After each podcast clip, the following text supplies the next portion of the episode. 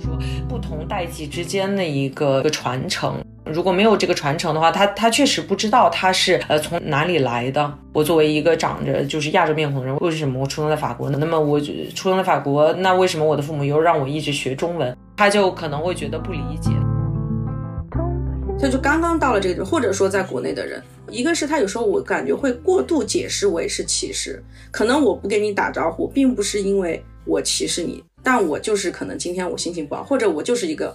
不爱打招呼的人，但是我会看到很多时候，比如说社交媒体上也好，或者就是一个事情发生了，然后很多人他会很轻易的归因是说我在这个商店受到了歧视。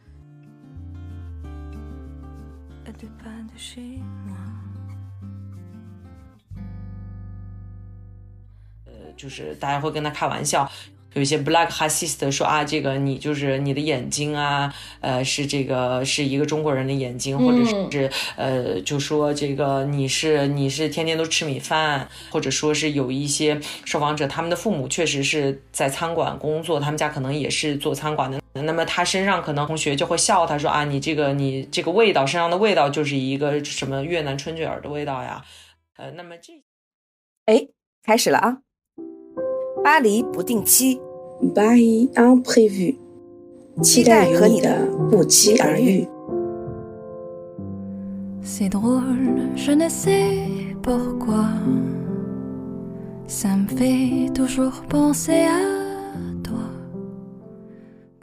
你好，我是莹莹。你有没有想过，我们华人群体在法国大众眼里到底是一个什么样的形象？你肯定经常听到过，比如我们华人孩子的数学总是很棒，比如中国人的美德是吃苦耐劳。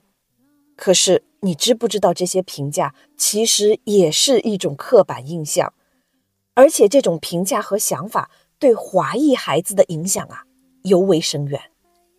生活在法国的华人一代或者二代移民，他们都经历过什么样的身份困扰和歧视问题？要怎么样去看待和解读这些问题？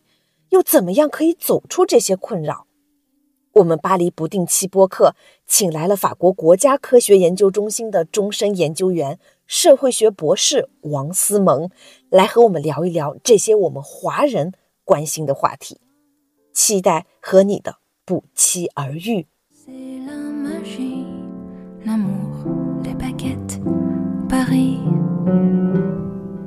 你好，我是玉文。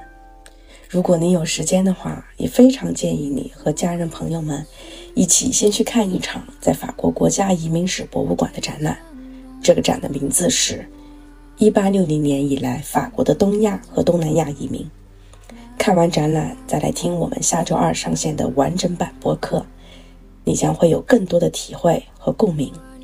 期待和你的不期而遇。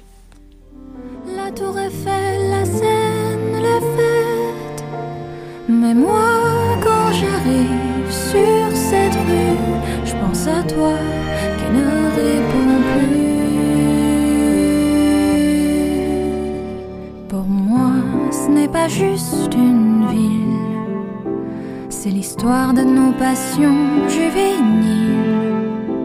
Pour plein d'autres gens, c'est la magie